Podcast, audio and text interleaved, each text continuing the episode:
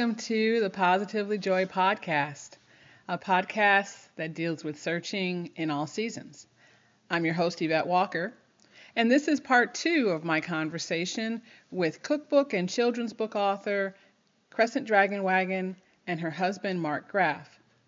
We talk about sharing stories and finding joy in this particular season that we're in now. I hope you enjoy the show when you are when you're creating stories um, you know for example when charlotte wrote the man with the purple eyes um, obviously there was no she, she could not foretell me and she could not know that her story would spark something in me that maybe she never even thought about. You know i was a little girl a little catholic girl growing up uh, actually in chicago and whether or not the man to some people is an old is an old god or or a, a form of nature or the Christian God or whatever, um, it's going to affect. And for me, um, it's that that that tree that she grew sparked um, a way for me to think outside myself. That there was something bigger than me. And I always remember the last line where Anna, when they when they go back to the country, and I guess we should probably just say a little bit about what the book is about. Um, Anna's father gets sick. Um, they, they're from the country, but they have to go to the city, and um, he he he languishes a bit. She meets this, you know, the, the titular character, and who gives her this seed. And uh, when she gives him well, the she, plant, she, they trade it because she has. That's true. She has a penny. That is true. That is true. And said, save it for a special her time. Her father is a professor of mythology. Yeah, he's a professor mm-hmm. of mythology, and he gives her this ancient coin and says to save it for. So it's not just that he gives it; she has to want it. There's, that is true. That is true. and that's true. part of it too. I but think. And I don't want to, you know, I want people to read the book, but but in the end, in the end, when they're back in the country she takes a sprig of the plant and when she puts it on the ground, it takes root and then she hears the words, That is the way, child. I will always remember that that is the way, child. And I don't know why that. So there's no way she could know how it would resonate with me. So when you are writing, do you ever wonder about what are these words, whether it's Bat in the Dining Room or whether it's another book, you know, what are these words going to mean to a child that you could there's no way you could even understand how it would resonate with them. Do you think about that? Do you, does that worry you sometimes? It would it would be too much of a weight to bear, I think. Mm-hmm. I think you know, at the moment that one is writing a story, at least that one that turns out to be any good, you're kind of a conduit. It flows through you, but you're you know, I have heard it said that true art has no author. Mm. And pretty much any writer, any painter will tell you that at certain moments they were absent, they were gone. It was just flowing through them. Mm. My friend Hawa Diallo, who discovered her gift for painting light and life, you know, she's a, a, refugee from Mauritania um, and a genocide survivor. Mm. And she said, I don't know where this is coming. You know, she discovered her gift mm. not quite as late as Mark and I discovered mm. loving each other, but mm. late in life, and she had no training, and she just was. This gift was thrust upon her, and she she actually worked with Charlotte in Charlotte's final years, and how a, you know, any artist or writer that you talk to will tell you there are those moments and that's one reason why we keep doing it is those transcendent moments where you're freed from the burden of being this particular body, mind, age, gender, race, sex, experience. You're just you're a conduit that life is flowing through. Mm-hmm. So often I don't know how it's going to come out. Um, later I can trace influences maybe, and you know, later people tell you about how it affected them or what they saw in it. Mm-hmm. Um, and that feels like an honor. Um, but while I'm doing it, I don't I don't sit down to write stories with a moral. And Charlotte was very powerful on that. She hated books that purported to have good values. I mean, even though hers did, Mhm. she did not think that children were little lumps of clay that you had to stamp, you know, manners and do be a do be and don't be a don't be. Um, and you know, she was contemptuous of books. She said, she said, if you can see what the moral is, the slip is showing. She used to say. Ah. In those days, of course, women wore dresses. It was those 50s dresses with the nipped in waist. And then you wore foundation garments and you wore a slip underneath so it would all look smooth and you wouldn't see any little lumps and bumps that the girdles were trying to contain. And then your slip made it all look smooth. And you never wanted your slip to show. Mhm. And so Charlotte always thought that a book that was trying to preach to children was like in poor taste and poor art. And she would say it's the slip is showing. I love So- that. I love that. And she hated it when people would say to her, Oh, you write such sweet books for children, or Oh, it taught such a good lesson. I mean, she'd always be polite in, in company, but privately she would go, you know, Why do they call it sweet? said she. Mhm. Wow. So you, yeah, you mentioned married life. Um, how you revealed your relationship with Mark was just was precious. Uh, you talked about a man in your life on social media for a little while, but you didn't reveal who he was, and then finally we met the man, and and then you got married, and it was a beautiful story. So, uh, so It how's married life? Six-year period. Six years. Yeah. So it was quite a little while. But, but, but and part of the reason for that was, uh, you know, my work has to do with uh, cybersecurity and, and intelligence. And at the time, I had been warned uh, by the U.S. officials to, to be very careful about revealing online uh, any any loving relationships uh, because there was the target of, of other countries' intelligence services, Right. right? Spies. So I had to be really careful, and, and even my children, I never never revealed online who those were or anything like that. So that was how it started. Was we were both be, just being very very discreet because and there was a darn good reason for it. And then uh, and now I don't I do do that hundred classified work anymore, uh, and so it's uh, it's it, we felt free to uh, kind of gradually disclose what was going on. And you also want to leave. You want to leave space for what's going to grow to grow. We didn't know if Yeah. you know we we were intrigued by each other. We liked each other. We gradually moved towards loving each other. But it's just like to go back again to the garden. You know, when do I transplant young seeds? Not when it's in the full sun, but when it's about to rain or Mhm. late in the day when it's shady. And I just wanted us to have a little bit of shade to, if we were going to get rooted, to get rooted without the glare of. Well, I, I get that, and then I was just thinking about in one of my books, I actually quote the Grateful Dead when it said, uh, "What a long, strange trip it's been." Which one did you put that? Uh, that was the one that came out like, a couple of years ago. Um, No, I, yeah, well, you know, it was it was just because I was talking about the journey that the book took to get completed, and it was a long, tortuous uh, course with that particular one. and you should explain what you write about just so that. Um, I I write about software and how to produce good software and how to how to make software that um, that that the bad guys will get frustrated with because they can't you know make it do bad things. Mhm. So writing writing good software for and it's it turns out to be di- very difficult. It's, I've been working on it for decades and. Uh, it's that's the reason why there are so many security bugs all over all over the world because it's so hard to do. So I write books that tell people how to do it right. and I can't read much of it, but there's one chapter in one of them that really takes up the big questions of why do people do evil? Yeah. You know, I mean, it turns out because he is a thoughtful man, Mm. it's not just tech.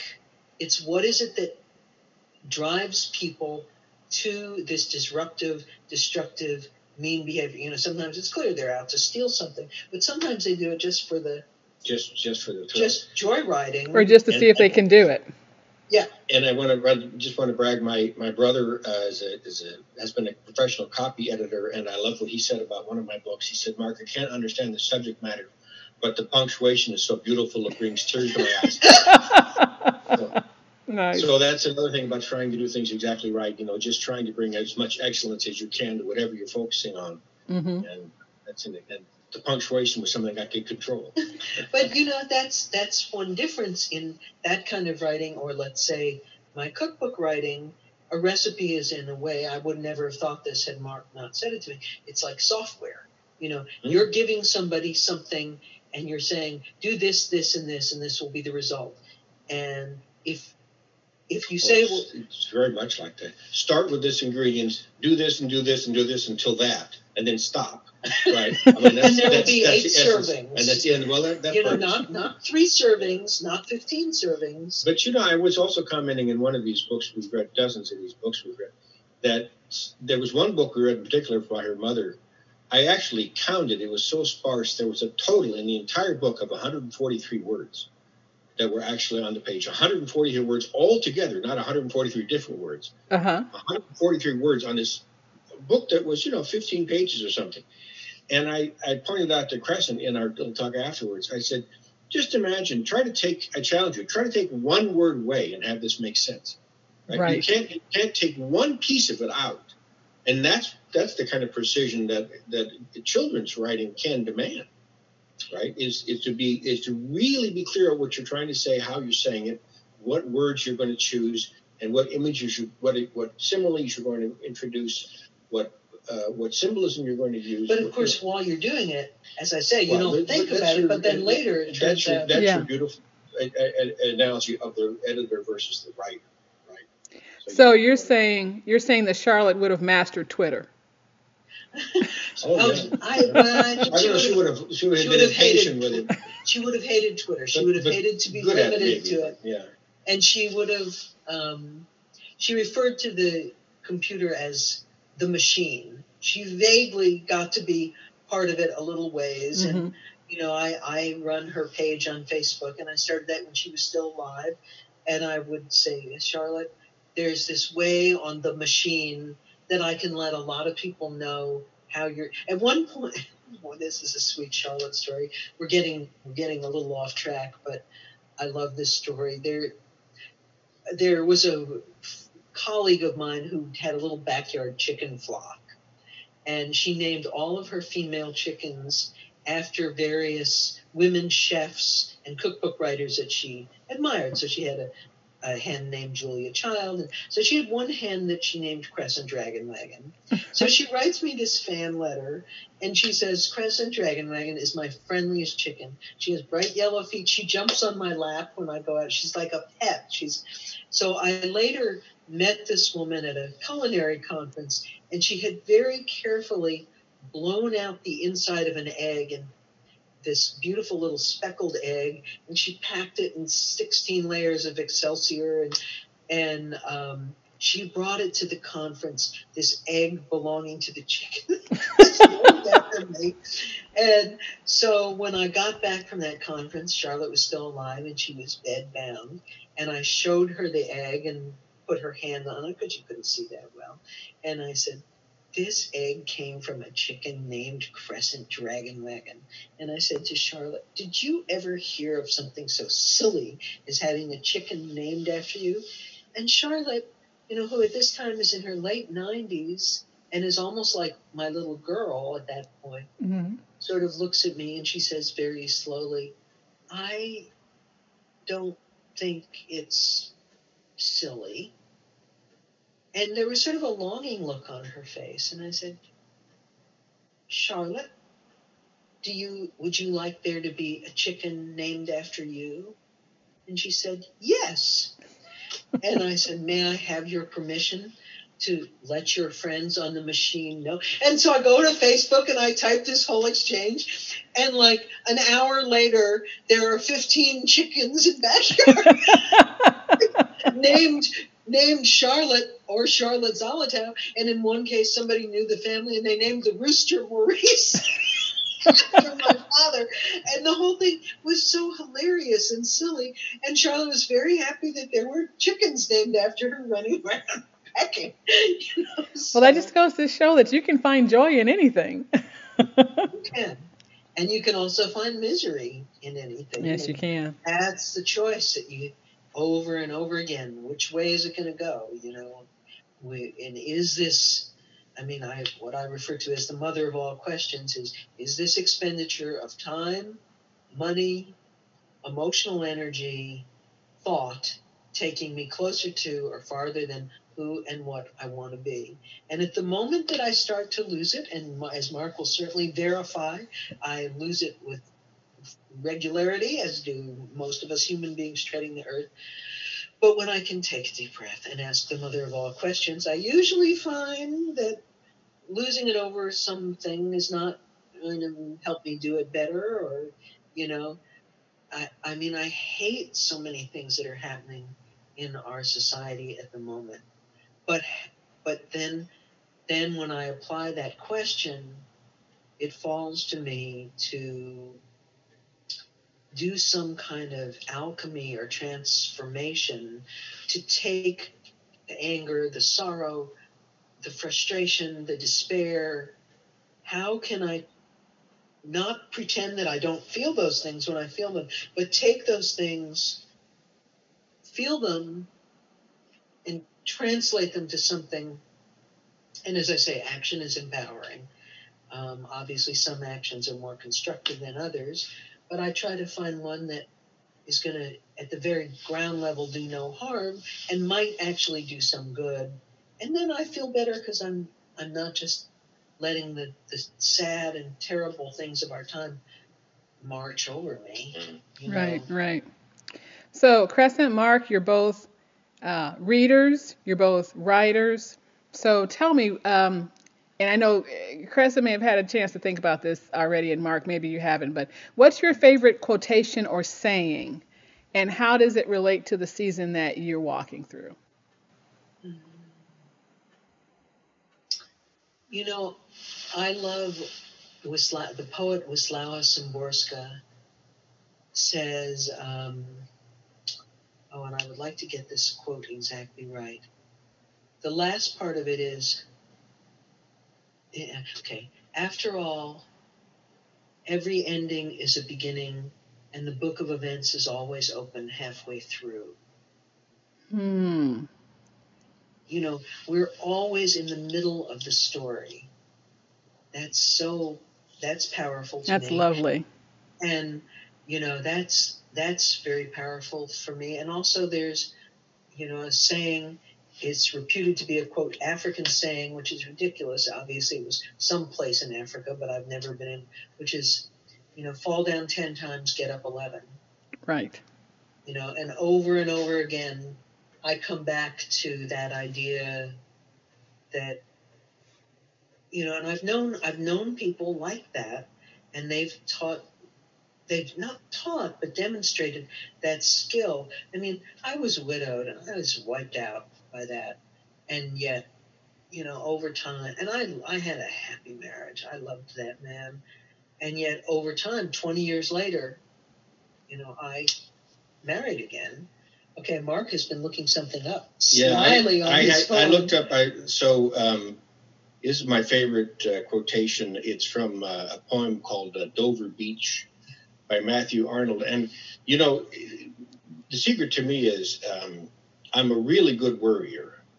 Right? so so my my journey is I, I see what bad things can happen, and then I try to control those fears and, and do something positive about it, which is what I do professionally.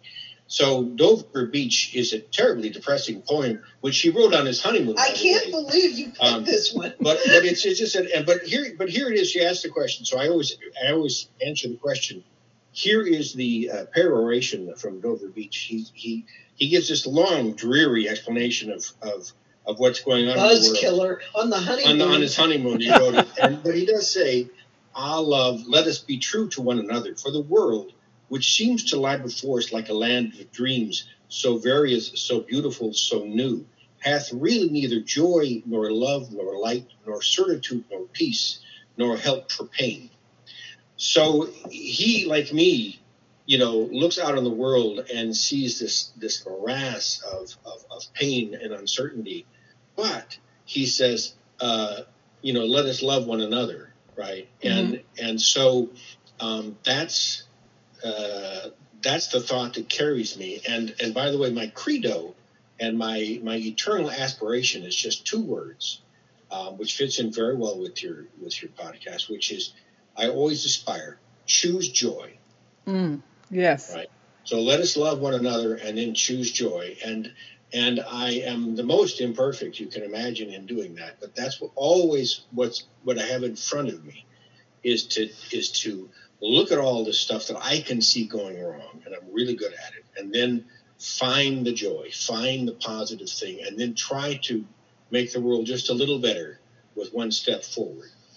That's the whole deal. Beautiful, beautiful. Well, thank you so much. We could go on and on. I mean, I love talking to you guys, but I don't want to take up um, any more of your time. So, thank you so much for. Um, thank, you, thank you. Yeah, no, no, no. It's it's been great. And actually, I will I will just ask you. Um, I know you have a couple of things coming up, so I'd love to know uh, if you could tell our listeners some projects that you have coming up. Oh well, um, besides the readings, I there's a workshop that I teach, and I fortunately began teaching it half on Zoom a couple of years ago. Uh, I do a small workshop called Tuesdays with Crescent, mm-hmm. and I'm doing a special COVID summer edition that's only going to be eight weeks. Eight weeks every Tuesday night, seven to nine um, uh, Central Time, uh, and it's I, I teach longer and deeper writing workshops, but this one kind of you show up, you're online, I say a little bit, we go into writing, we read about it, and it's it is transformative. My my spring group of it um, Several of them were in the West Coast under major deep lockdown.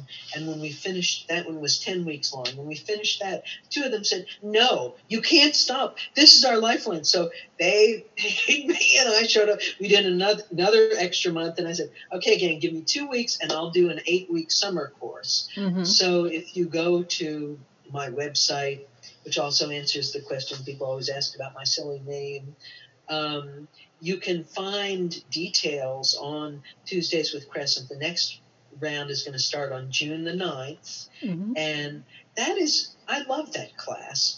And people are at all levels, you know, from people that have said, oh, I've always wanted to write, or I used to write, but I stopped, or I write professionally, but I'm bored with it. So I have people that are rank beginners, and I have those that are creative writing teachers. And somehow I, I limit it to 12 people, and somehow they every time I think, oh, this is my best group ever, somehow people bond and they write things that just surprise them. They surprise themselves and they surprise us. And you know, sometimes we'll be, uh, you know, a lot of a lot of people will give what they call writing prompts, and I think most of those prompts are a little too complicated and erudite. I give fairly simple topics, but then I overlay it with a particular form or forms, which kind of help people think in a way. I mean, the main thing to become a conduit is you have to get out of the way of I mean, in one sense, you train your mind and you show up and you do all the discipline, all the craft of it. But when it comes to the art, you have to be able to throw all that out and just be present. And so Tuesdays with Crescent, you know, I'll give people goofy things, and they're so goofy that they just wind up writing things. And then afterwards, people or part of it, people will read aloud unless they don't want to, and everybody thinks on the front end, I'm not going to want to, and they all get eager, eager to read theirs because there's, you know, during the writing time it's quiet, except maybe you'll hear somebody laugh, or, mm-hmm. you know, or if it's on, if it's all on Zoom and we have have it muted, I'll look up and I'll see somebody's crying as they're as they're writing. So that one is my next immediate one. Of course, I have books in process, and you know, I do the work as Charlotte's literary executor, and there's our home life here, and you know, there's a lot going on. It's a lot of stuff, and Mark has a bunch of stuff going on as well. And I do, although you know, with it, my work is kind of confidential, so I can't talk about any of the clients. But if uh, I do have a website, markgraff.com, people get an idea of what I can do for small businesses. I like to do that. Also, I, I'm really working these days on uh, helping people keep children safe. Mm-hmm. That's a big deal for me. And uh, and then in the working on a children's book, we'll see how that goes. I think that's uh, going to be uh, uh, explaining cyber to children. And then, oh, I can't wait. yeah, and then uh, well, I, I understand it pretty well. I've been doing it a long time, so I'm going to try to explain it.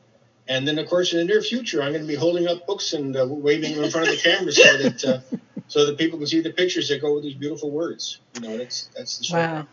Okay, well, we'll we'll definitely be uh, looking out for you guys both uh, individually and together. And again, thank you so much for coming on the show. I appreciate it. It's been it's it's been such a pleasure. Such a pleasure. Thank you, Yvette. I'm so glad to get to know you face to face.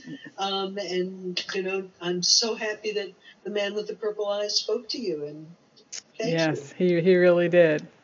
Well, all right. Well, thank you. This has been Positively Joy. Thanks for listening, and as always, farewell.